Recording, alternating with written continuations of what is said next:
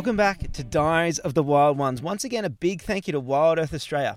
Wild Earth Australia have come up with an awesome idea. They want to run a competition for Diaries of the Wild Ones. They're calling it Tell Us Your Tale. So, what they want is people to enter that have a story to send in a short version of their story to go on the chance to win an adventure pack for this summer.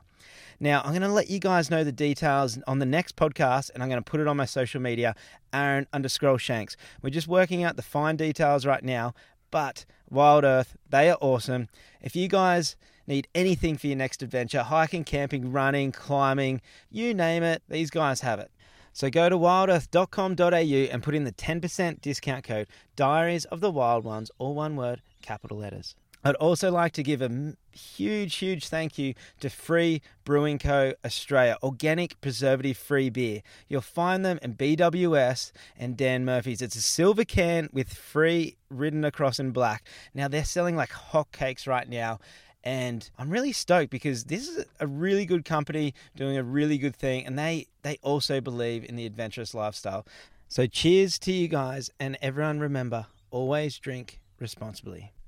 So you're about to meet Jim Chapman. He is the brother of George Chapman, the guy that came on the podcast a few episodes ago with the episode Africa, Scorpions, and Five Days of Agony. He's the guy that got stung by that deadly scorpion over in Africa and went through that horrendous five days. Now, this family, football players and farmers from Lismore, New South Wales, their parents bought a property over in Kenya and started a safari lodge. So these guys growing up, they spent a lot of time in Africa. They have so many cool stories. Now, Jim and George are currently in Brisbane. Jim reached out to me to come on the podcast with a cool story. I was away at work back of the Sunshine Coast and we organised to meet down in Noosa for the weekend. So we went down, we we just had a great time and we decided to do the podcast because it was amazing. It was such a beautiful day to do it down by the Noosa River. Now, I invite you guys to join in that day with us. It was a beautiful sunny day, crystal clear water, people everywhere. You're going to hear people in the background laughing. You're going to hear boats going past. You're going to hear people swimming. You're going to hear jet skis. Now, I've edited out a little bit of the background noise, but I reckon it sounds really cool having that there because it was such a magical day. And I'm just so glad that I can just pass that on to you guys. Enjoy.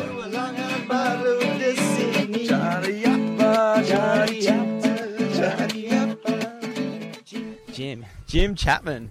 What's so ridiculous about this is that we interviewed your brother, which is sitting r- right next to us right now, a few months ago, which introduced me to your whole family, or, the idea of what your whole family has done, and that is the farm at Kenya. So, what do we call that? There was um Scorpion and the Kenya. What do we call that episode? Scorpion and Africa Five Days. Scorpion. And Five Days of Agony. That was your story, and it was absolutely brilliant. And now your younger brother, Jim, has come up to do another story. And so we've met in Noosa. We've ended up going out last night, having a pretty silly time, actually. It was so much fun, a few beers. We met all these guys. Oh, guys, everyone say hi. Hi. we met all these guys, and now we're down on Noosa River having a beer, an amazing day, and everyone you can you're gonna hear the boats going past. It's like so sunny. You're so sunburnt, dude. Oh, it's ridiculous. It's ridiculously sunburnt. that was from yesterday. All right. So how do you want to start this? So this, I'm guessing, I'm wondering if this is another Kenyan story, like Kenya story. Not, it's not a Kenyan story. It's an African story. It's an Um, African story. Yeah, it starts in South Africa. So do you want to give a little back um, background quickly of your family, just for people that don't remember the last episode yeah, with your brother? sure. So it was actually um. So I have two older twin brothers. They're 25. I think it was when I was younger, like when I was eight or something. Mum and dad they moved over to Kenya, and they started a, a business over there. Got into like doing safaris, and yeah, I guess the three of us boys fell in love with with Africa. And like, use a so country like footy boys from like Lismore, kind of like inland New South. Well, it's not even that inland. Like an hour inland from like kind of Lennox Head, Ballina kind of region, yeah. In the kind of like farmland there. So that's Yeah. like this huge transition from yeah, farmland, like kind of like country New South Wales to Kenya. Totally. No, just growing up on the farm, but and then like moving to Kenya was like such an exciting, you know, like surrounded by animals every day, you know, lion, rhino. It, it was just such a thrill. What was that like for you being like the younger one, like being so young and like eyes open to that stuff? Was that just What was that like? Was it just so Yeah, I was loving it. I was loving it, and then um, like just started tagging along with our safari guides, doing safaris, and then after a few years, doing a couple of my own, and hopefully in a couple more years we'll be, yeah, hopefully running my own safaris one day. So is that your plan? Do you just have this love for for Kenya now? yeah, like it's for, so adventurous Africa? over there. Yeah, Yeah, right. What? How old were you when you guys moved over there? I think it was 2008.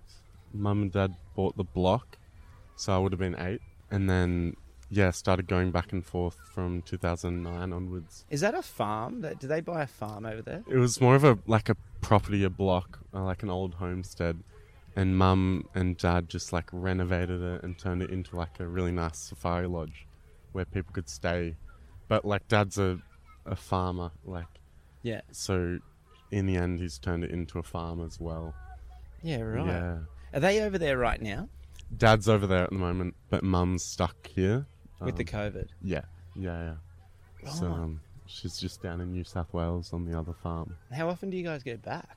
To Kenya? How's these guys like their whole story? Like they're just middle, like when they're teenagers, their family just gets up and moves to Kenya. Isn't that ridiculous? Yeah, I don't know why. So different.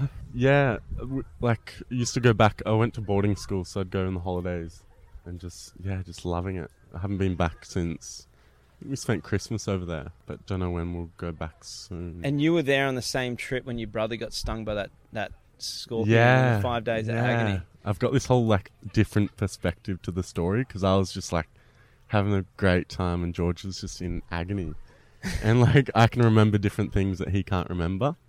It was- yeah, it's Wait, tell funny. us that story again when he was in hospital and you, when your dad Oh. came down. Yeah, this is one of the first times I've like seen Dad cry, and he was just crying because of George's situation. He was really worried um, from the scorpion bite, and then he came back from the hospital, and I was pretty young, and he just came back and he was like, "Jim, like, please, you need to go and sit next to George in the hospital." He, and so I was like, "All right, okay." So I walk up the street, and it's just like dark in the middle of the night in this um this little town. I walk up the street. I was pretty scared, and then find the hospital. And I walk in. There's not a soul in sight.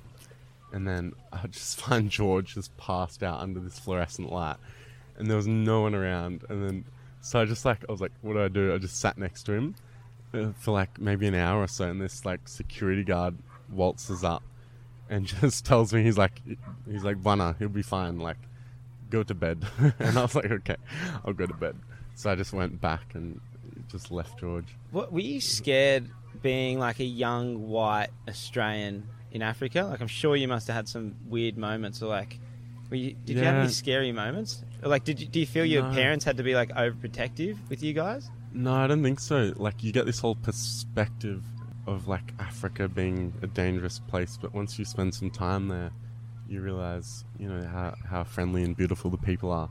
Obviously, there's like a bit of crime here and there, but in general, I think the media really hypes it up. Have you um, been to to reality? Have you been to Asia at all? Oh no, not really. A little bit. Yeah, I'm just wondering, like the comparison, like for, for people to try compare to, like, do they look at you as like a dollar sign, like being white and like from Australia? yeah, yeah. I guess that's like general across most, um, like the you know, developing countries. regions. Yeah. Yeah. but you know, when you hear the stats of like, you know, the crime rate in New York City compared to, to Kenya, it's Oh like man, New York City's ridiculous. so scary. It's Yeah. skits. So what's his sto- story? Let's oh uh, yeah. let's dive into it. Okay. Gonna tell a story. I'll just have a- Gather around, sip. ladies. Story time. So, I was in um I was in my final year of of high school. I was in year twelve, and George and Charlie, my two older brothers, they were living in in Cape Town. They'd been there for maybe a year or so. I think they were like studying. They started off studying at at UCT, the the university there, and then they just stayed on for another six months or so. And they yeah they would just send me photos, and it looked like they were ha- just having the best life. Cape Town's like looks like the most beautiful city, like just on the beach with the mountains in the backdrop, and yeah, I, I was just like like craving to get over there and join them. And so I think it was like towards the end of the year, I had school holidays, and they they said, yeah, book book a flight over and, and come join us for a few weeks. So I did that, and um, Yeah, I remember arriving. What did your parents think? Just like, did your parents have trust in your older brothers to look after you, being so Yeah. young, being like year twelve at high school? No, they've always been pretty chilled about things like that. I remember. the three of us had done a trip before in Vanuatu. We hadn't tr- like we travelled a lot as a family. It was the first time as us three brothers, and we all just we had our roles like, and we were doing a lot of volunteering, and we just clicked. We worked, and we are like, let's do more of this. Yeah, yeah. So when And we, we were knew the trip to Cape then. Town, we knew we were brewing up something big, and it was all- yeah. Jim will tell the story. I, I remember first thing like within ten minutes being in the country. You know how you just get that like that immediate culture shock. It's like almost like Yeah, a so high. different. It's so nice. Like yeah, like wow, like new people, new like the smells, the sounds, Yeah, the yeah. buzzing, I like just- the I love that. Anyway, like ten minutes in the country, George picks me up in his in his car. It was like oh, it was just a shit box. He called it Ronnie, and like the engine would make these like clicking sounds. And I hopped in. We're driving back to his place, and like I opened the um the sky. What's it called? Sky roof. yeah the Um, the, the skylight, sunroof. sunroof. oh, sorry. Uh, I opened that up. I opened the like the glass section, and then there's like this board section to stop the Yeah. the sun right, and the wind just got under it, and it just snapped it off completely. We're on the highway, and I just look behind, it, it just flies, just misses this like Hilux behind us. I was like, shit, it's like this is gonna be a fun time because we just laughed it off. Yeah, like, yeah, it yeah, just yeah. snapped off. Yeah, because stra- suddenly straight up, you're like, all right, nothing matters. That's Yeah. the level of it. I, I know Yeah. exactly. Yeah. Didn't have brakes. Your car didn't have brakes. It oh, wasn't registered. Oh, George, you're an idiot. yeah, we've all been young once. Yeah. Yeah, so we just had a great time. We're, we're in Cape Town for maybe a week, just traveling around. George and Charlie were living in a in some share houses, so I just bounced between their houses. You know, going out, going to the beach, climbing Table Mountain, and then I think it was one of their um, housemates' twenty first that was coming up, and she she wanted to go skydiving for her twenty first. Like hell yeah! Like I've always since I was really young, you know, I've always watched those movies. I've always wanted to go skydiving. So I was super keen and I was Yeah. like, yeah, sign me up. So we booked it in, I think it was on a weekend. And we headed out there in George's car. I think there were me, George, and Charlie, and then maybe, you know, three or four of the girls. And, you know, I was so excited. I- I'm not scared of heights or anything like that. And so the car ride there, I was, I was just like, oh, I was talking a bit of shit. Like, you know, like, I've got this. yeah, yeah, I was like, oh, I wonder what the chances are of like, you know, one of our parachutes like not working. So I was being a bit of a dick, and these girls were a like bit, like, overconfident. You're a bit overconfident, yeah. and so you're scaring them. You're making them nervous. nervous. Yeah, 'cause I was like looking up the stats and stuff. Like how many? how many times does a parachute just not work? I have no idea. Yeah. Someone look up the stats. Give the girls a job. Look at all the girls just like watching, like just entertained by this story. Thanks. Gather round, ladies. Gather round. Okay. the the tide's are rising. It's almost at your feet. Oh, the boat just came past. Oh, you can hear the waves too. It's so nice down here in the Noosa River. okay, so so Yeah, so we get out there. I'm, I'm just like having a bit of fun, um, you know, just joking about parachutes not working and that sort of thing. And, and we get there and they, we're, we're all doing tandem. We've never done it before, and um, you know, get, we get paired up with these with these Afrikaans dudes, and yeah, like they give us a little little tutorial, little instructions. Not much, not much. so do we have a stat? How often do parachutes fail? The answer: hardly ever. According to the USPA, which collects and publishes skydiving accidents st- statistics, about one in every 1,000 parachutes will experience a malfunction.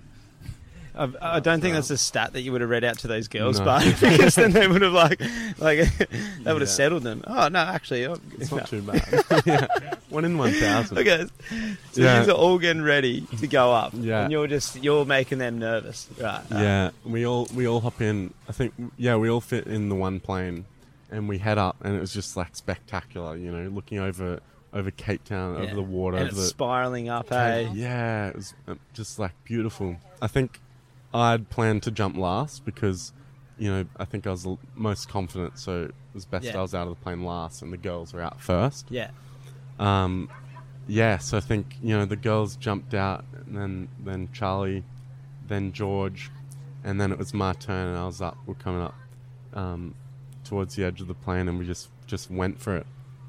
Honestly, like Have, have you done? Yeah, skydiving? skydived. So I, I hit the deck and I went, "Whoa, I'm doing that again!" And I ran straight up and booked another one. Straight no way. yeah. how good? Like I don't know, thirty seconds or whatever of just like Yeah. epic free fall. You move your hands and you spin one way, spin the other way. Yeah. Oh, sick. All right, yeah, yeah. Okay, and then okay. this dude's watch, it just starts beeping, beeping, and, and like. beep, Wait, so beep, as you're beep. falling, you're still full confidence. You're like you're, you're just enjoying it. You're just, Just dropping. Yeah. like that. Your eyes, the water. I mean, not the water, the the air in your mouth. Going, Yeah, yeah. yeah, That's worrying when you're falling. yeah. That's so annoying. How is it? Like you Yeah. just. Oh man, it's such a weird feeling. Such okay. a weird feeling. Okay, And so you're you're just full confident dropping, and then his his watch starts beeping, and then I think. what um, did you think? What was your first thought as soon as you heard that watch beep? No, I thought it was normal. I think it was normal. It was just like getting him ready to Yeah. release the chute, right?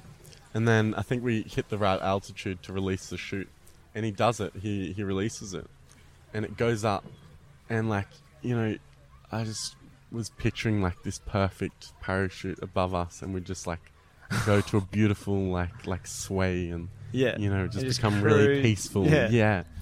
And for some reason, you know, we just didn't slow down at all. And I was like, what? Like, surely, surely we should be slowing down by now. So- like, he's released the chute. Are you scared by this point? no, no, it was when I looked up at the parachute. It was when I was scared. okay, okay, okay. I look up at this thing, and it's just like it's just a mess. It's just a tangle of like. I was like, "What the hell is that? Like that is not what you're meant to see."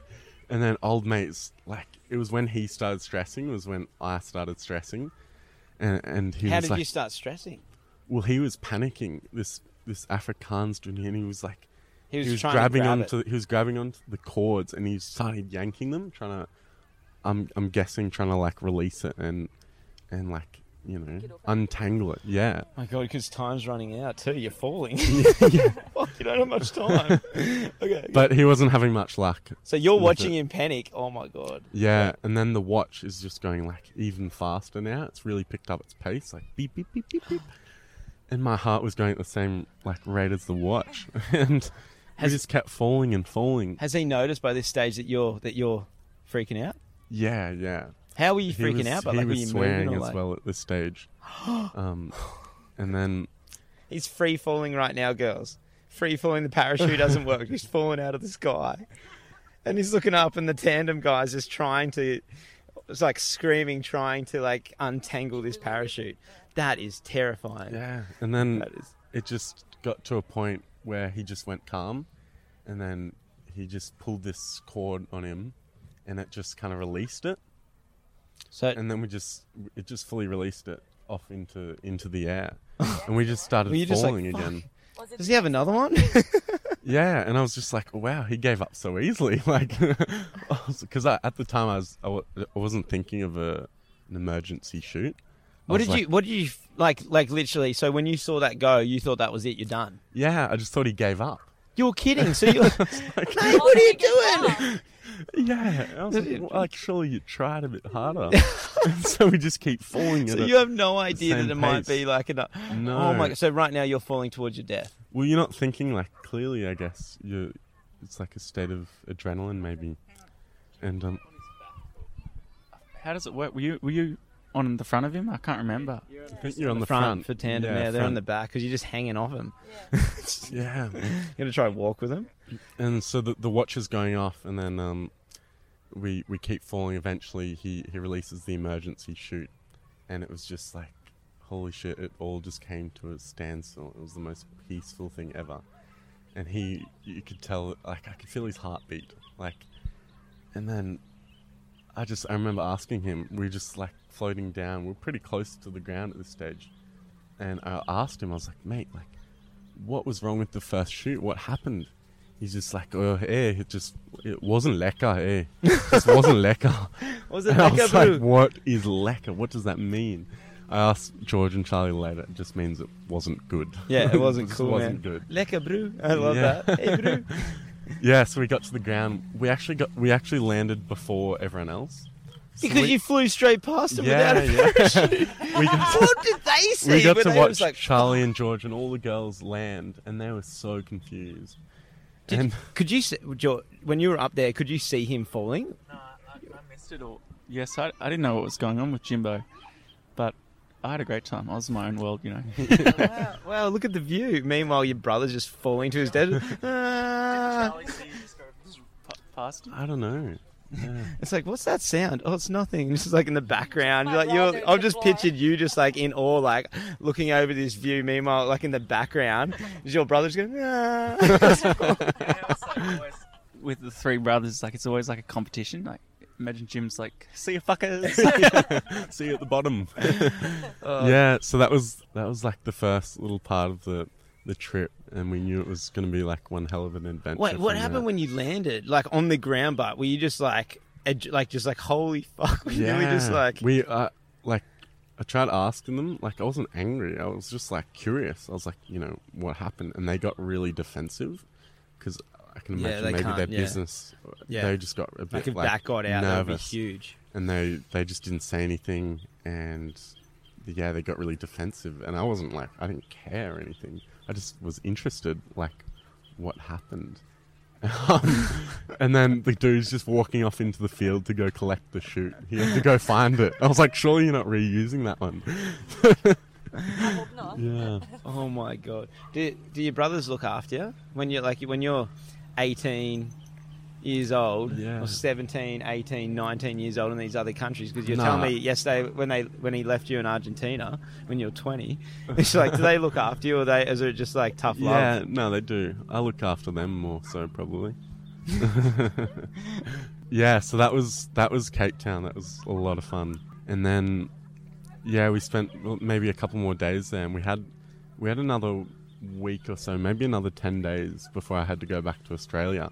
And we thought like wow, like I'm all the way over here and George had been to Namibia before and he he said like such a beautiful country. We should do a trip up into Namibia, and I was all for it. I was like so keen. You know, I love, you know, seeing new countries, right? So we we looked into Namibia. We thought we'd hire a like a four wheel drive with with some rooftop tents, and just travel around the three of us for about a week. Yeah, so that was the plan. We rang up mum and dad back home and told them what our plan was, and they were yeah all for it. We headed off. Oh, look at that dog. Is We're at the dog beach and there's dogs running around. Whoa, what a weird looking dog. Okay, uh, for the listeners, there's a weird looking dog walking past us. Oh, there's two of them. He's gonna. It's a baby greyhound. Whoa, they're funny looking when they're baby. Oh, look at his legs. Okay, okay, wait. Yeah. okay, so so you again these four wheel drives. Mum and dad have approved. Yeah. They've said they've given you the green light. Yeah, yeah. You're on. And they were epic vehicles. They were um, they were dual cab. They had all the gear in the back. Yeah, two rooftop tents. So we were we could go wherever we wanted really. We flew into Windhoek, the capital. That's where we picked up the vehicle. As George was saying before, we kind of we all like assumed our roles. I think George was the driver because we were covering a fair bit of Ks. We only had maybe five nights. George was driving. I was doing maps and directions, and Charlie was just sitting in the back being useless. Just, just. Were I you ever just arguing reading. about directions and he's the driver? Yeah, Hey, up left, yeah. up here, the map. I'm reading it. yeah, yeah. Give me a look at that. Just eyes on the road. we started with um we luckily we rented it was like ten dollars extra to use their to borrow their GPS for the week. Mm. and thank God we did because like it's a big country. I think it's one of the most like least densely populated countries in the world. So biggest area least people. Yeah. and it's just you know a lot of it's desert. But like just some beautiful scenery. Like the first night we just camped out of Windhoek little campsite. And then you know we just had a mad set up the fire the Were you ever nervous? Were you scared on this? Like, is Namibia like quite a safe country? yeah I, like- I feel like the vibes we're getting in, from George's experiences is that Namibia's like a really safe country in fact like I've been to a fair few African countries and this was the most like Australia Yeah. the roads were like pristine yeah. like every everyone was very friendly. It was yeah, it was I think there's a big German. it was weird. There's some Germans there and Icelandics. My, my mates that I stay in Iceland with, they're half Namibian, half Icelandic, because well, they're not half. They're all Icelandic, but they grew up half in Namibia because their dad's Yeah, an engineer right. and was over there. And he said like there was this, yeah, there was all these Icelandic people over there working. I think doing like pipelines or something. I can't remember what it was, but they said there was like all these Germans and them working. And yeah, and like all my mates, they grew up in. So it's really cool because they're Icelandic, but have these South African or like Nib- Namibian accents. Yeah, I think there's quite a, a German settlement on the coast. Yeah. I think Swakopmund is one of the towns we we went through, and it's all like there's like German bars and stuff. It's hmm. like so weird. You'd think there's a German kind of community down there Yeah. on like the west coast of Africa. So was the Um, plan to like do like a safari? Like are you going to see animals or just like scenery and coast? Yeah, no, we'd like we'd seen enough animals kind of in Africa. We're more like keen to just experience the the scenery. Um, We spent our first couple of days at this place called Sausage Sossusvlei, and it's like the largest sand dune in the world. Um, and it's like, yeah, it's just like like kind of like desert and like these trees and like um, Sossusvlei. And what are the animals like oryx? Yeah, it's just like something else. I'd never experienced Africa like this. Our goal was to not. I- remember speaking in, on the way out of Windhoek. Our goal was to like not stay in any caravan site or not even near other people. Like it was Yeah. just the three of us, and we're like, Yeah, we don't want to pay for it. and like, we just, yeah, we just was us on the in the in the Land Cruiser, the Hilux rooftop tents. We're like, let's not go near anyone because we're in the most sparsely populated country in the world mm, and these are the most insane deserts ever. Let's just be in the desert. And they like recommend us to like not go off the main tracks and but we're like, no, no, we are in Namibia. Let's like enjoy it for what it is. Let's not go and stay yeah. in a campsite and meet, you know, other tourists. Let's just go out and be out there. So that was the that was the game plan. And so I think on our third night, we literally did that. We camped in the middle of the desert. It was like flat as far as the eye could see. And that's like just off the Skeleton Coast. So it's like Mm. one of the most With like, Skeleton Bay is. dangerous waters. And there's a lot of shipwrecks coming down that coast of Africa. I think back in the day, you know, during the trading. And so it's very kind of untouched area. And, and we we're just camping out there in the desert. And then I think it was our fourth night. We were kind of heading up. We did a bit of a loop, starting in the capital and then working around, doing a loop, and then back up the west coast. And instead of following the highway, kind of right around, it was my idea being the um Being the maps guy. the maps too. yeah, at this stage, our GPS had like it wasn't working. It was it thought we were like five k's from where we really were, Yeah. and so we were literally relying on this um this like physical map that we bought at the airport. Oh, you had to go back. Yeah, You had to go back in time. and um, so it was my decision. We either headed up like right around um, the highway, which was going to be an extra, you know, six hundred to thousand k's, or there's this little thing on the map. It's like four wheel drive only. It's got little dotted lines, and it kind of cuts through it. And then it's like Norclift Mountain Range, and it's just like these dotted lines through there. And I was like, yes, that's happening. This We're is doing that. Did you do that because it's more of the adventure around doing that? Oh yeah, I was just keen to get off the like the nice roads and kind of use our vehicle a bit. We we headed in there and it was not what we expected. Like it got to the point where the roads were just like not roads anymore. They were, you know, there were left turns, there were right turns, and we, you know, just didn't know which way to go. And we came across this. It was like this rhino camp, like an anti-poaching kind of camp in the in the middle of this kind of barren, barren mountain range. These guys were like, they gave us this map. It was like a hand drawn map, and they were they were trying to tell us like how to get through this mountain range, through this desert, back to the back to this town on the main road called Twyfelfontein Were, or were your something. brothers, were they keen on this idea? Had you convinced them?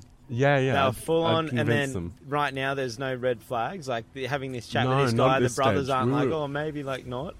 okay, okay. No, we were we were loving it at this stage. We were like, yeah, loving the adventure, and it's just, you know, super untouched. We're we're driving through like like rocky rocky mountains, not many trees, not much can live out there. It's very dry and hu- uh, not humid, very dry. Yeah, we we're driving all day, and then following this map. You know, it was just a hand drawn map, and there's no way like you can navigate with a hand drawn map when the, the roads just go off on tangents Yeah. and it's like you know turn right at this mountain, and there's mountains everywhere. So, And- did you get to the point where you're just like, uh, I feel go left? You started going off intuition. Yeah, just intuition and like direction. You know, or we should be heading east, or we should be heading, you know, north. And it kind of, it got to the point where none of us were confident. It's like, Ah, just crack that, just full mic. The girls are all laughing at me. I'm like, crack the beer in the mic, okay? I might need another one soon. okay, Oh, cheers. crack it in the mic. Oh, Alright. that's got a bit of sand on it. Maybe give it a little No, wipe alright. off. A little crunchy, little sippy treat Oh, beer. hard to open. Wait, meanwhile, meanwhile, um, let's give a little thank you to um, Free Brewing Co. Organic preservative-free beer that we're sipping How on right now. Delicious. It's how good is that, eh? Mm, so good. Um, How good's it? Like beer. That's what I. Oh, you know, just like okay, little shout out right now because think about this. It's like right now, like orga- like organic preservative free. You know what I mean? Like, are you Yeah. kidding me? No brainer. It's just like, reckon. uh, like I love like right now. This is what we want to do. It's like a hot sunny day on the water, having a little sippy treat, like little cold beverage. Right? just just want to have a beer, but it's like it's not as bad for you. You know what I mean? Yeah, like yeah. organic ingredients and preservative free. Okay, Feels slightly better. uh, continue, continue. Yeah, and it gets to a stage where the sun's kind of starting to set, and we're getting to, we're we're stressing out a little bit because like, you know, we're looking on this map and it's like a huge chunk of the country is this mountain range and this kind of desert region. How's your fuel situation? Fuel situation was okay. It was our our water situation which wasn't as good. um, we, in hindsight, like in hindsight, we we had not much water left. We didn't know it at the time. We had no water, but we had al- we had bottles of wine, so we were all pretty. And you guys were drinking that in the back while I was driving. So yeah, and I and I know what it's like on things like this with a few beers or wine, and you you just have this like really like she'll be right Yeah, yeah. kind of attitude. You know, yeah, you're sipping on a couple of drinks. It's like oh she'll be right. You're just having a good time, like with your brothers Yeah. on an adventure. You're like getting into the middle of the night. Yeah, we're getting further and further lost, but it was getting later and later. And oh, anyway, Yeah, we. It, it was getting dark, and we had absolutely no clue at this stage where we were. We were just chasing trails, and then we'd get to a dead end, and then the roads got like really bad, so we'd have to turn around, and then we'd, you know, yeah, we were all panicking a little bit because we're in the middle of nowhere. so you'd literally get like take a turn, get down, and be like this can't be it. Like it's too it's too heavy. Go back, Yeah. backtrack, backtrack. Okay, this road looks a bit better. Take this on. exactly, yeah. Oh my god. Um, phone signal. I'm guessing no phone no, signal. no no way. So No you're phone signal. GPS, yeah, it didn't GPS is work. broken. So we're driving. It's getting to the stage where we're like, all right, let's find a good place to camp. We're gonna have to just stay out here the night and try our luck in the morning, I guess. And yeah, the sun's setting. It's getting dark, and then we see this light. We see this like small, small light on, like on a ridge, ages away, and we're like, oh, we're getting to this light. Like we don't know what it is, but we're gonna get there. And we were quite relieved. We thought it might be like a house or like, you know, anything and so we we follow the tracks. Now it's getting quite dark, and we follow these these tracks, you know, through gullies, and we finally get to this light, and it ends up being a vehicle similar to ours, and we pull up next to it, and I'll never forget this German guy. He, he pokes his head out of the rooftop tent, and he's just like, "Hello," it's like, and he was so so confused, so like shocked as to why we were there. And he comes out and he's I think he was with his wife or girlfriend and they both come out and they're like, What are you guys doing here? Like like where are you going? And we were telling we were trying to say that we're going to this town on the main road called Twyfelfontein. oh, it's really hard Fontaine. and then he corrected us. I remember we said it like how we thought it was Yeah. meant to be said, and he's like, "Oh, you mean Twyfelfontein?" Yeah. I'm like, "Ah, yes, that one." And um, and he's like, "Oh, you're going in the wrong direction." He's like, "You're heading into nothingness." and I was like, "Oh, jeez, that's great." Anyway, he says, "You know, like, like we've been out here for two weeks and we haven't seen a single person. and they were they were actually archaeologists from Germany, and they were being paid by university to to kind of like live out there, camp out there, and study and discover ancient rock art. You're kidding me. Yeah, so they've been living out there for weeks. So this German archaeologist was there for seven weeks with his girlfriend, and they I think they'd done one trip back into to town to get supplies, but they hadn't seen anyone for seven weeks, apart from us. Yeah, You're kidding. and it, he's like, like, you know what? Like, you guys camp around the corner, and we'll come get you in the morning, and we'll we'll show you to the main road. Like, like we will take you there. They were obviously quite concerned, Yeah. and so we did that. We we camped just around the corner. We set up. Hey, um, by this stage, are any of your brothers like, you're an idiot, man. Why'd you take us out here? Were you giving it to him? yeah, I don't know. I was fucking stressed because I was uh, just trying to make decisions on which track to hit, and we had this little mud map that this guy because we're in this national park and yeah, but we had this mud map and this bloke had this picture of this little mountain, burnt mountain. Remember? Because there's been a massive fire through there, and this, he said, "Look out for this mountain that's burnt." And we were just looking for this. There's no mountain; it's just flat. and so this guy just spun us out. So I was stressed, but these guys, Ch- Charlie and Jim, were drinking the on the red wines. Drinking the jet skis just going past. That's that's that harm down here in the Noosa River. But Yeah, so we we camp around the corner, just like camping in the most beautiful spot, you know, under the stars, just in this in this like range of barrenness, nothing out there. And yeah, we we we go to bed. I don't think we ate anything that night. And they come around in the morning. They come around, you know, nice and early, and they say, you know, chuck on your shoes. We're gonna go for a little hike. I'm like, oh, sick. Like, yeah, righto. So we we put on our shoes and and these guys take us they lead us up into the mountain. We, we follow them up there into this mountain range. And they're like pointing out these different pieces of rock art that they discovered which had never been discovered by man before. So who would by have done it? white man. Uh, this is like the ancient like namibians like thousands of years ago. And it's never kidding. been discovered before. And it was just like like rock art of like elephant and giraffe from when they used to come through these like mountain ranges and it was just like the most amazing thing to be able to see And you got to witness that and like think Yeah. about like you you would have been like if they discovered it, you would have been like the second and third and fourth people to see that ever. yeah he's he's like he he said please don't like tell anyone because it hasn't been documented yet So we'll just tell everyone on the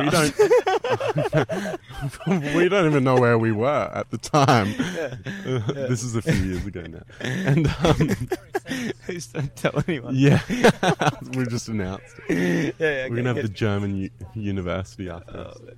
Oh, yeah it was just the most amazing thing to see, witness this Oh, this rock art and I yeah. Can't, I can't get it over the experiences that you guys have had by your family making that move, and like, but I was saying like to you guys like, like last night that you've like used that and that skills and those internships and like that volunteering and then and helping other other like communities and everything like with the football teaching football and stuff. It's like you've used that to like travel to all these insanely develop like cool developing countries. And like the travels that you've done and you're all so young like what are you only like 20 now right now jim? Yeah yeah 20, 20. You know what I mean? And like, it's just absolutely insane. Like, do you reckon, like, do you guys feel yourselves like that you like the work because you've been shown this and you've been shown how to travel and like, do you feel like for one that you're capable, and for two, do you feel like the world's your oyster?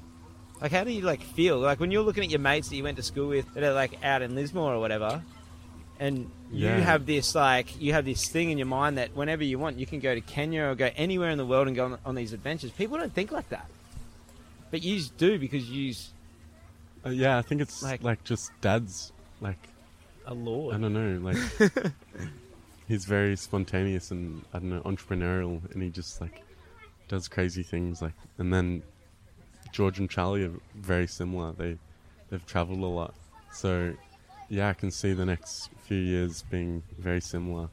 I can't see myself sitting still. You know, COVID's been Yeah. like pretty hard just being locked up in in Brisbane. I mean, you can't complain, but yeah, listening to your podcast is just like kept me so inspired for the next like Actually- adventure. The podcast, and thank you to the listeners because it's actually doing so well right now. Because I, I, I think that's why. Because of that, it's like it's like allowing people to travel from their own Yeah. homes where they store. And it was weird. Like Totally. ye- years ago, I I couch surfed in Tahiti, Mm.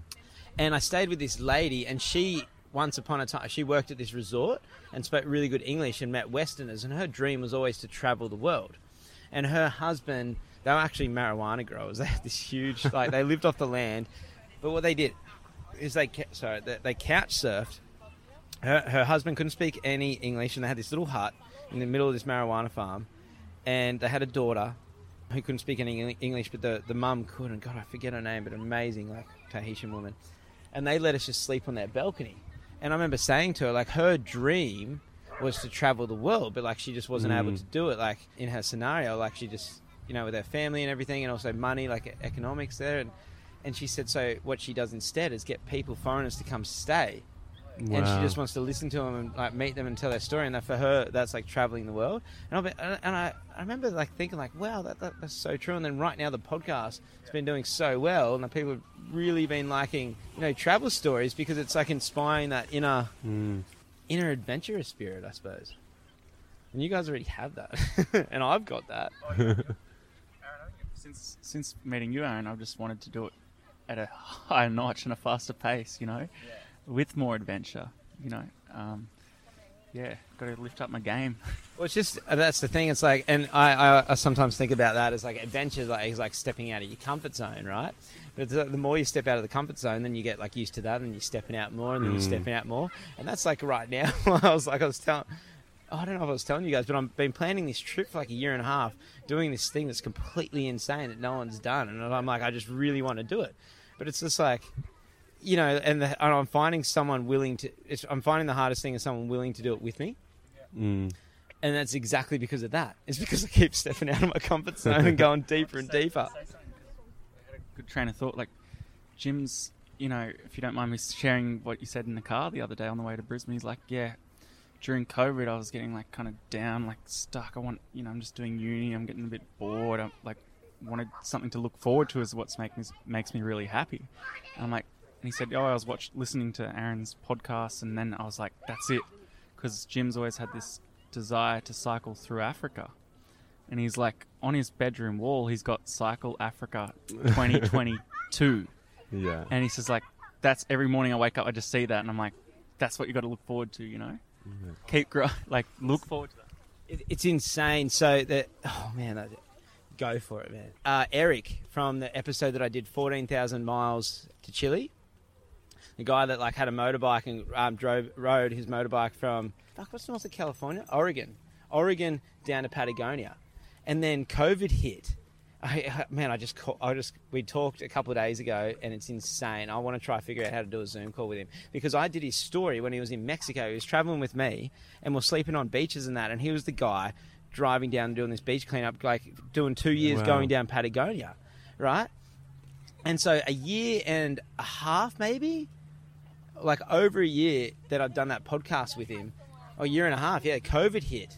And he was in Patagonia, still going up north. He ended up in this town in the south of Chile where COVID just made him st- stand still. And he got stuck on this farm. And then he ended up like getting like really into the community there and learning about permaculture and now has bought his own land there. Wow. And he's like it's like literally his decision to like, hey, I'm gonna go do this trip, like two year trip and blah blah, has like reprojected his whole life. That's what I was talking to him Wow. about and we want to do another podcast because it's like actually seeing that journey. Like I talked to him, you go listen to the last one, and he's like, "Yeah, man, I'm just on this journey. Like whatever happens, happens. Just having fun. If I run out of money, whatever, I'll go home. But I'm just riding my motorbike and you know sleeping on beaches and just gonna enjoy it." And then now he's like, you know, he's got land. He's building a house. He's like, you know what I mean? He's Yeah. like living in this community, like in the south of Chile. Wow. Well, shall I What's continue where I left off in, in the mountain range? okay? Yeah, yeah, yeah. Yeah. Sorry, sorry. We, we went on a tangent. there. it a good tangent. okay, Um, so you're in the mountain range that you've we've, we've seen this rock art. for the first and- time. Yeah, it's just incredible. We we didn't take any pictures, I don't think, but he said like you know don't don't leave anything like any toilet paper around because it's so dry. You know, it'll still be here in a thousand years. Anyway, we we hit the road, got back to the car, and they we followed them for a couple of hours. We actually got a, a flat tire along the way, and he like they were the friendliest people. They hopped out, like they'd they'd had so much patience for us, and they hopped out, helped us change the tire in the sand. I was, it was um, also because you're the only people they'd seen in months. Yeah. If they were doing that every day, if everyone was going out there getting stuck, you'd be like, no, man. they probably thought we were just the stupidest young, Yeah, these guys like need just help. yeah, just like ignorant, arrogant. I don't know what we were. Yeah. And then they finally got us the main road, and we parted ways. I think we gave them a bottle of wine to thank them. Yeah, we were just so relieved. We we were back on like a bit of main road, and that's when we realized like we did have no water left. So we were very lucky to find them. So yeah, that was our second last night now in um in Namibia. We thought we'd camp in a like a proper campsite this night, just so we could get a bit of washing done. Um, you know, prepare to head back back to Bu- Cape bucket Town. laundry. Bit Yeah, of water in a like bucket. that. yeah, scrub it around, Yeah. squeeze it out. That's how I lived in Indo for years. Just like rinsing it. Get when you do your towel, you get a mate to get on the other end, and you both twist it. you know what I mean? I'm saving two bucks today. Yeah, we, we found this like really nice little campsite run by this like you know like lovely family family operation and we, we went in there. I think we had a meal. They were serving like like really weird me- meats like eland and whatnot. And we, we Wait, had a, Eland? yeah, they What's that? it's just It's like a an impala. Like they have like bushbuck, yeah, kudu, bush meats. springbok, crocodile. You can eat all sorts of exotic meats. Is it good? Like, like, like, is like a deer like venison? Like, No, it's, Not it's really pretty gamey? tough. yeah, Yeah. a bit gamey. It's not as like league. They don't really promote it any as much anymore. I don't think. yeah, but It's when more you're in so like the, down south, literally yeah. the middle of nowhere, it's like that's like kind of native. Like you know, the Yeah. people living off the land and stuff. You know, that's what they. Yeah. Yeah. So we, we set up that night. It was actually really loud because we were just outside of this town. I think the town was called Outjo. We were just outside in this campsite, and it was like we found out later it was like um payday in town that night. That day, it was a Friday, and it was payday, and so the town was like celebrating. And all night we could just hear like like music. It was very loud in the streets. I think they were doing some sort of parade, and um, people were singing and dancing, and didn't get much sleep really but woke up in the morning just just I think I was the first out of bed out of us three and, and went climbed down from the, the rooftop tent and just saw the the back back window passenger window had just been completely shattered and I was like oh no And you Like, hadn't heard it. no, hadn't heard it hadn't yeah didn't notice a thing throughout the night and I was like no like what it, maybe an accident or something So maybe the something window hit it. shattered, and no, all three of you, no one woke up. No one woke up, and I, I'm guessing because of the music in town. And I, I first first thing I look into the window and notice that my backpack had was gone, and I was my heart just sank because I knew what was in that backpack. What was in it? And Your it was passport. just everything. like I had my had my passport. I had Charlie's passport. I had my birth certificate because you needed a birth certificate to travel as a minor yeah. into South Africa. So I had that original copy. I had my wallet. I had my phone. I had my I had I'd saved up to buy a really nice camera. I had How my did you not laptop. wake up? Someone come up and like smash the window, and you sit under it. They're We under just- you, smash the window, and steal all your stuff. These guys, they got robbed while they're in the rooftop tent. Someone they came up and smashed them. You guys are heavy sleepers. Big night. Ah, fair enough. Yeah, so we just like we had this flight back to um to Cape Town the next day, and, and then I had my flight going on to Australia the fo- the following day without a passport, without any ID. You know, I was a nobody. Someone out there, some some fellow was like. Could have fully taken my identity as Jim Chapman. like had my, you know, I just picture wallet. some African dude walking around, just like, I, "My name is Jim Chapman. So we got I'm going to Australia now." probably could. I'll probably meet him one day. Dyed his hair blonde. This is a good cover up. Oh. Uh, yeah, yeah. we we approached the camp manager, like lovely guy. Um, he's like straight away. He's he's like uh, like um, approaches all his staff and he's like, search the bushes.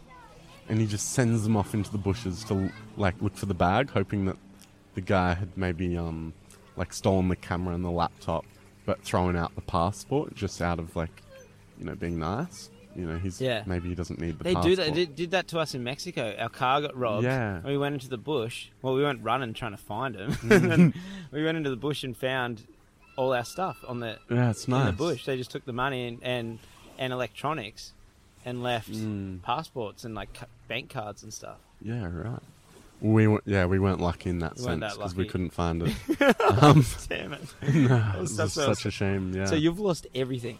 Yeah, lost everything. Luckily, George still had his passport, um, so he was still good to, to fly back to Cape Town. But that is a But- huge problem, man. Like, did you freak? Were you pissed off? yeah, just no, I just went into like like a different mode where I'm like, okay, that's happened. Now I need to sort it out. Like you know, like, Yeah. what can you do? Like Is there It's any just Australian? I'm guessing there's no Australian. Where was the closest? would be no, South Africa, no, Australian, no Australian embassy? embassy in Namibia.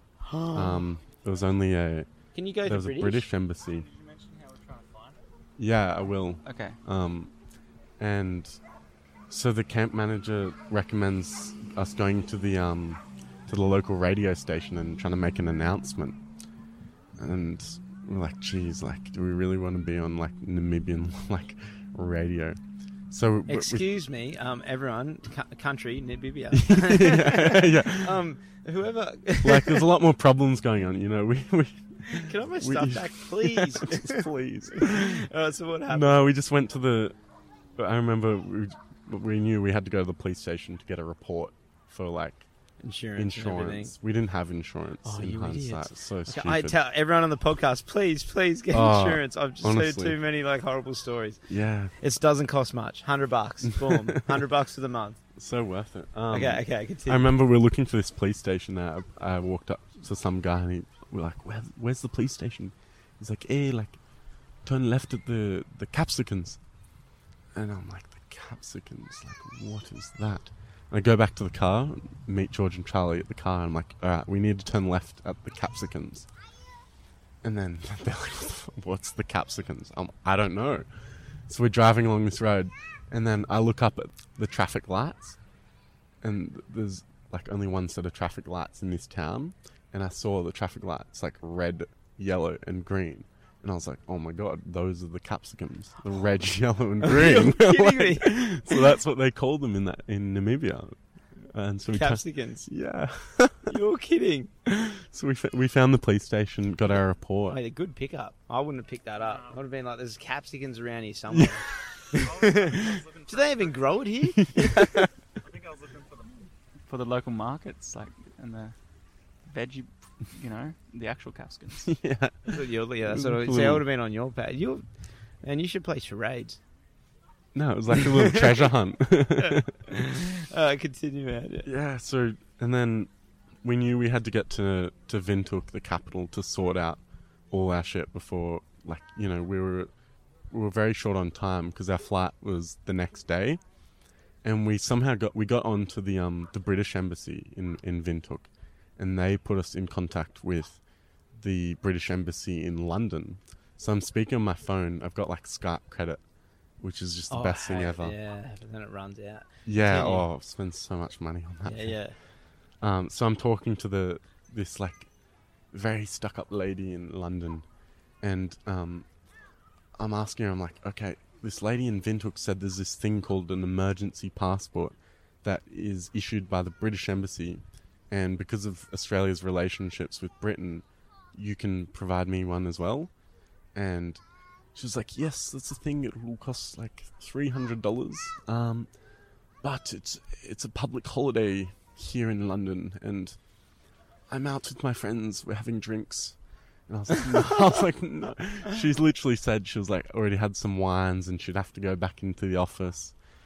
And I was like, please. I was like begging with her, but I couldn't win her over, and so that like decision ended up oh costing us so much money with all the flights and everything, the new flights we had to book. Um, so yeah, we, we went back to the city and we, we found the backpackers. Are you getting angry with inside because this has kind of happened to me before, and you get angry like you start thinking like, if I ever find that guy, who would do that? uh, Uh. it's kind of like just the system, like it's just Yeah. the red tape. That Yeah. you, know, you, you kind of just have to go through it. You can't really go around it. We we finally get to Windhoek. George flies out. He's not going to waste his ticket, and Charlie and I are just chilling there at the backpackers. And um, because of the public holiday in London, they they say you know you have to wait it out until Monday. So it gets to Monday. We we go into this British embassy in in Windhoek, and they let us in, and we're telling them you know what we need to do, and they're telling us, all right, you need passport photos, you need to get all this signed, you need to call the Australian embassy. We call the Australian embassy, and it's a freaking public holiday in Australia now on the Monday. And they were saying, like, nah, we're not, we're not working today. Like, we're not going to process your, your passport, your emergency passport. But then Charlie, he's like, he got really, Charlie got a bit aggressive, and he was a bit fed up. And we we were in this this British embassy, and this lady at the desk just started tearing up because she started like stressing a lot, trying to process this um, trying to process this passport. She started tearing up and crying because she was just overwhelmed. Yeah. And she's like, "Okay, like we will process it today. Go if you need to book your flights because this emergency passport's only valid for one flight." Yeah. and we needed to book the flight before she could process the passport. but then it was kind of like like a negative loop. If we booked the flight and she couldn't process the passport, then we've wasted another flight. Yeah. And it was like this weird system of errors. And we ended up just risking it. We booked the flight, went back to the embassy, and she did. She processed this um, she processed this this emergency passport, and it was like the flimsiest little thing, like three page document, looked nothing like a passport. We literally had like like minutes to spare to get to the airport in time for this one flight that the passport's valid for. And Charlie runs back to the backpackers to get his to, to get our stuff, and he meets me back at the embassy. We we jump in a cab, and we literally we worked it out like we were going to be like half an hour late, like miss check in to this flight. Were stressing, and this this um taxi driver was the slowest taxi driver I think I've ever met.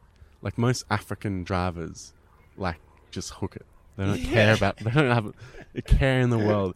And this guy, he was like going so slowly. We were getting overtaken by so many cars. And we were trying to tell him like, please, like we're And running all the so ones late. you get, like I, I can picture that, like out of Asia, Yeah. you're normally shitting yourself. You're like, please slow down, please slow down, I don't want to die. And this guy's just like the opposite. You get the one guy in the country who's like, Ah, yeah, he was just like dawdling. We get there, and luckily all the flights that day were were delayed, so we we managed to get on the plane. I remember like we're in such a state of just like panic and like just trying to sort out all these documents for the last few days. We're just we're in a complete state. I remember it's so stressful. Were you getting scared that you might get stranded or like mon- like just running out of money, stranded, yeah, just I lost in the system. don't want to miss this flight. And then we're going through. Um, I remember we're going through the, the little security like metal detector, and Charlie's like thing beeps when he goes through, and he had like I don't know like a key or something in his pocket, and he pulled the key out, and with the key just came a whole hard-boiled egg that was just all crushed up in his pocket, and he didn't know it was there. It'd been there since breakfast. Because like the backpackers offered free breakfast, and like the best thing was the hard-boiled eggs. Oh, so you take so we a just couple extras. stacked them for the day. Yeah, oh my god, he I've just done pulls, stuff and that. all of the security just look at him like he's Dude, the you gotta be biggest careful. Once freak. that breaks, I've had them in my bag before, and they break Oh. hard-boiled eggs. I just decided, yeah, it was the first time and last time I ever took them on a hike. They broke and smashed all through my bag. I sandaled through them, and then for months I couldn't get that stuff out. Oh, we got some dogs here. Oh my God. Whoa. Okay, dogs. Okay, okay, continue. We just got. uh, Okay, yeah, yeah. a couple of dogs just ran up and jumped. Oh, actually, there's sand on the on the recorder. All right, continue, continue. Yeah, we do. We finally make this flight and we get back to Cape Town. It was the biggest relief. And then I had a few hours until my flight to Australia. I make it back to Oz, and the kind of the epilogue to the story after like everything that had um, you know, all the stress, everything that had gone wrong on this trip to to South Africa. Like everything went wrong. It literally, but it Like just ended up everything being the went best wrong. time ever. Like, yeah. yeah, I mean, it cost us so much for these new flights. You know, like all the extras. But like after the parachute, the the getting lost in the mountains, the the whole passport, Yeah, get, wallet, robbed. phone issue. You know, I was like, I was completely broke, and then But you would have like the thing is that's what makes you so capable. You had to deal with all these situations. You know what I mean? I gotta say, like a, a, fr- a friend of mine, like who listens to the podcast, and her son listens.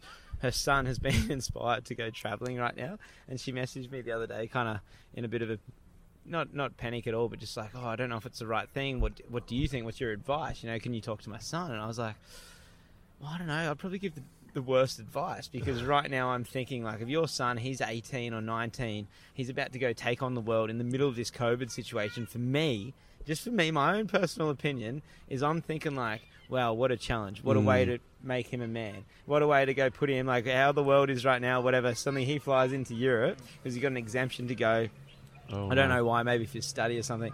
But then suddenly get over there and just have to. He's by himself. He's got to deal with anything that comes through. It's like you being 18 and like, you know, and, well, how old were you in this situation? 17, Um, 18? I was 17. That's- 17. That's quite key um, for when I got back to Australia. I'm not sure if, yeah, I'll I'll tell this part. It's probably like one of the stupidest things I've ever done, but um, in hindsight. But at the time, like you know, I get back to Oz, back to school. I was literally back in in the, in the classroom the next day. Uh, like jet lagged? Like, where no, have you been? I never Oh. get jet ba- lagged going back to Oz.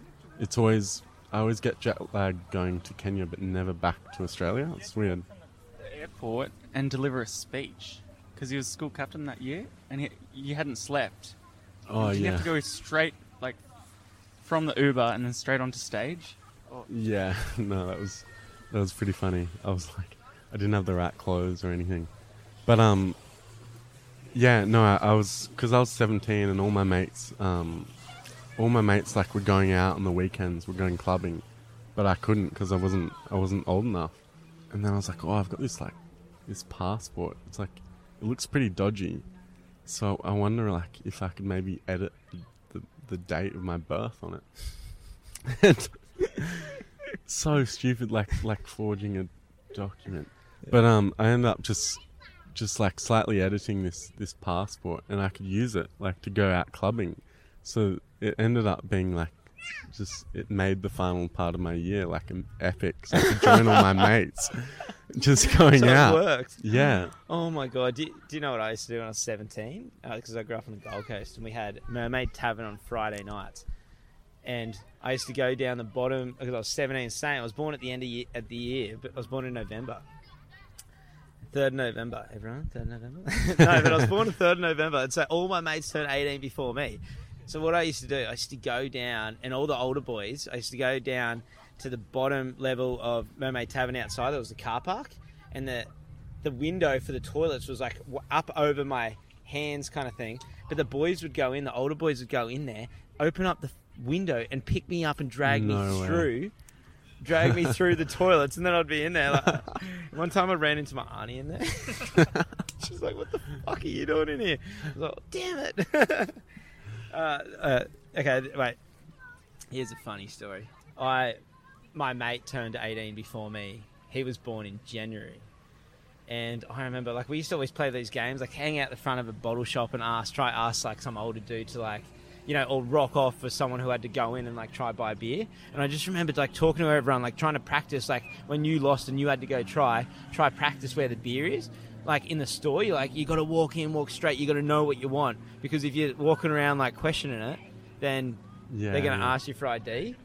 Man, and get, like getting denied always was like fuck, like especially the goon. Like we're always going straight for goon, and then um, like cask wine for international listeners. But I remember Seventh Ave, Palm Beach, BWS.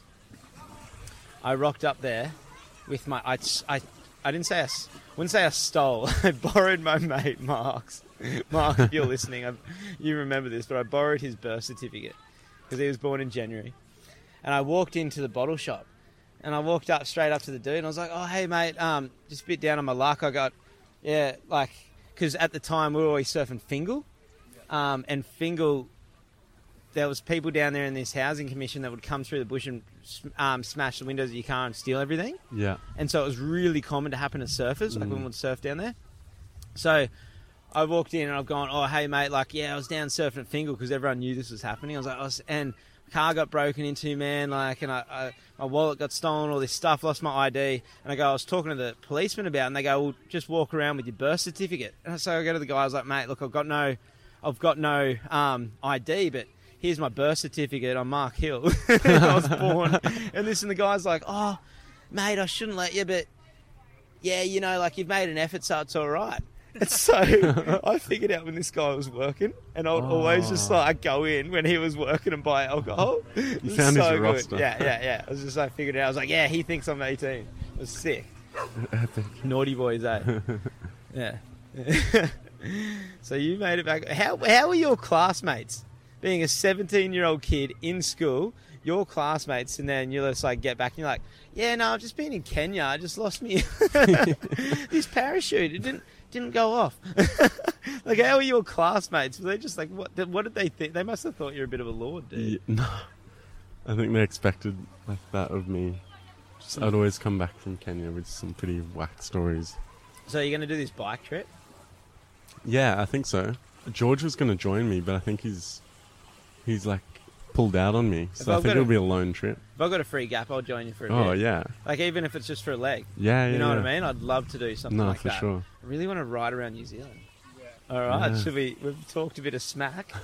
should we? Um, great story, dude. And I, just, I love you guys, and thanks so much for reaching No, out again. cheers. And I just love. I was like laughing. I was on the couch this morning at these guys' place, and I started laughing about the fact that, you know, I met George down in Lennox. He came on the podcast. He told a really cool story. We had a few beers, had a nice time.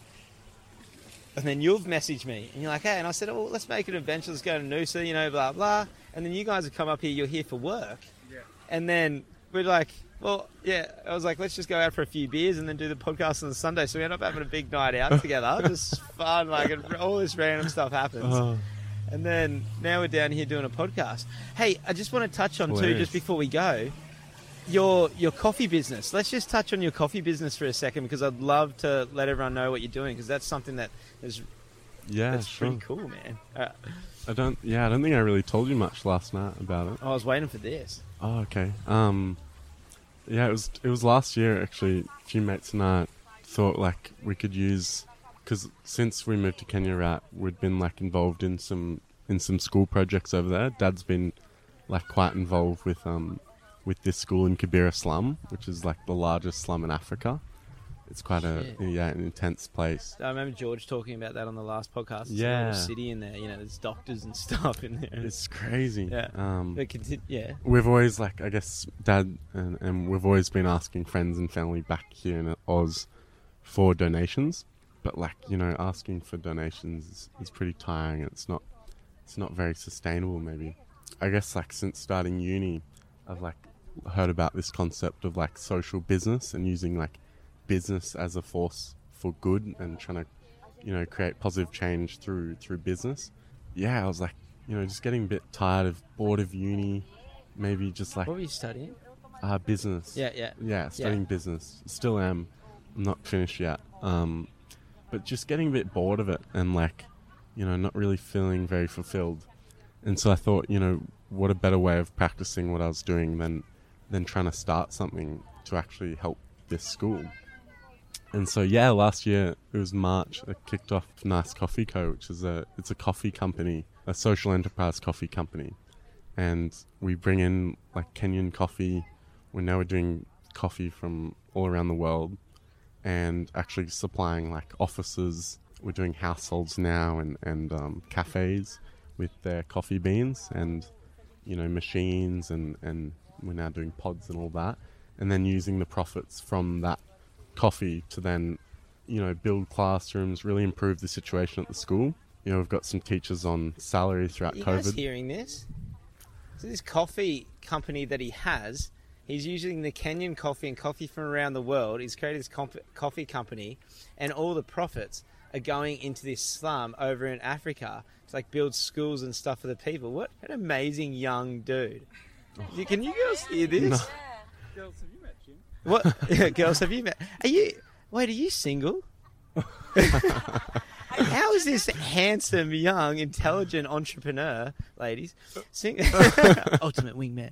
No, no, no. Okay, so but what, so what was it Yeah. called again? What coffee? Uh, it's called Nice Coffee Co. nice coffee co. Yeah. Is there a website? Yeah, we've got a website. So Um, anyone can buy off you. If someone wants to like purchase coffee, Yeah, yeah, we, we do online sales just through our website. Um, nice you know, coffee co. pre-ground, whole bean, pods, all that sort of thing. Machines now. Yeah, And we're all just trying to grow and grow.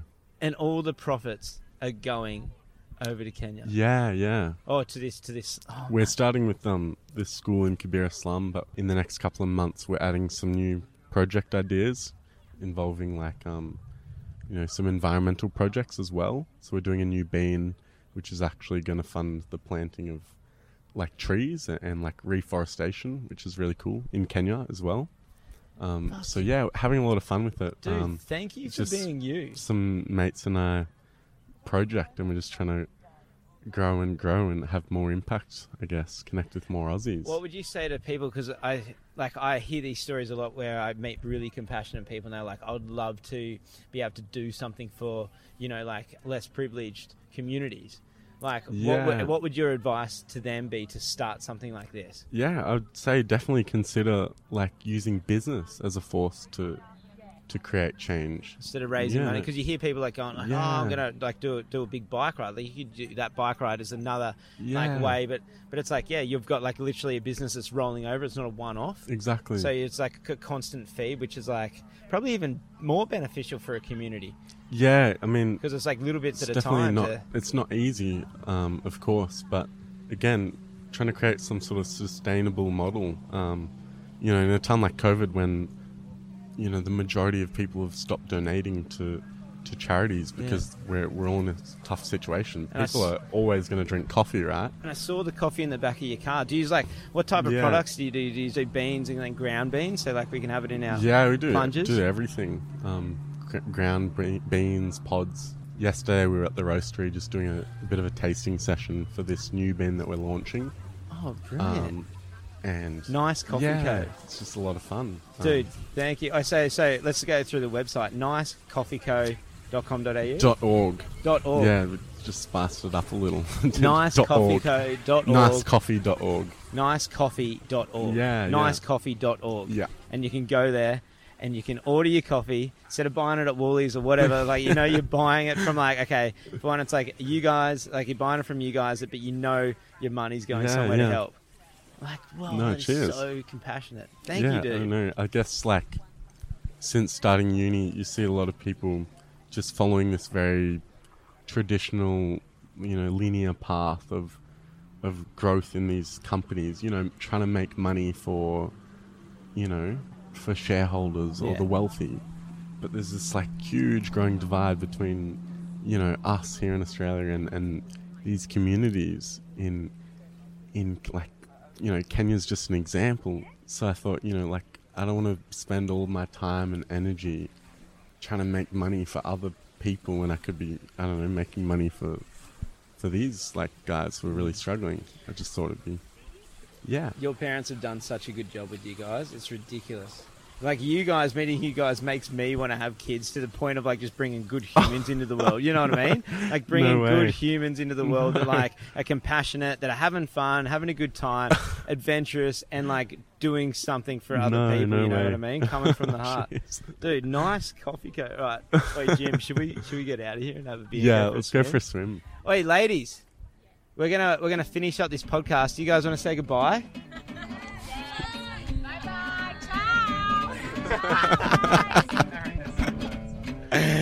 Uh, to go for a swim. Uh, let's, we'll see you guys later. All right, Bye-bye. cheers. So if you guys like this episode, please feel free to share it and go on Apple Podcasts and leave a rating because this bumps it right up and it helps me out so much. Now, guys, Tell us your tale, the competition Wild Earth is throwing for Diaries of the Wild Ones. I'm going to let you guys know all the details on the next episode and put it on my social media, Aaron underscore Shanks. But if you guys have a cool story or know someone with, someone with a cool story, get ready to send it in to me. Uh, just a short version, it could just be one sentence, just the quick little details, but I cannot wait to see what comes in. Okay, guys, have fun. Enjoy. Just say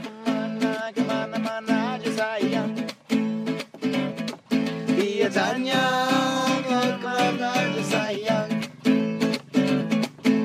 Cari apa? Cari cinta. Cari apa? Cari cewek. Berdua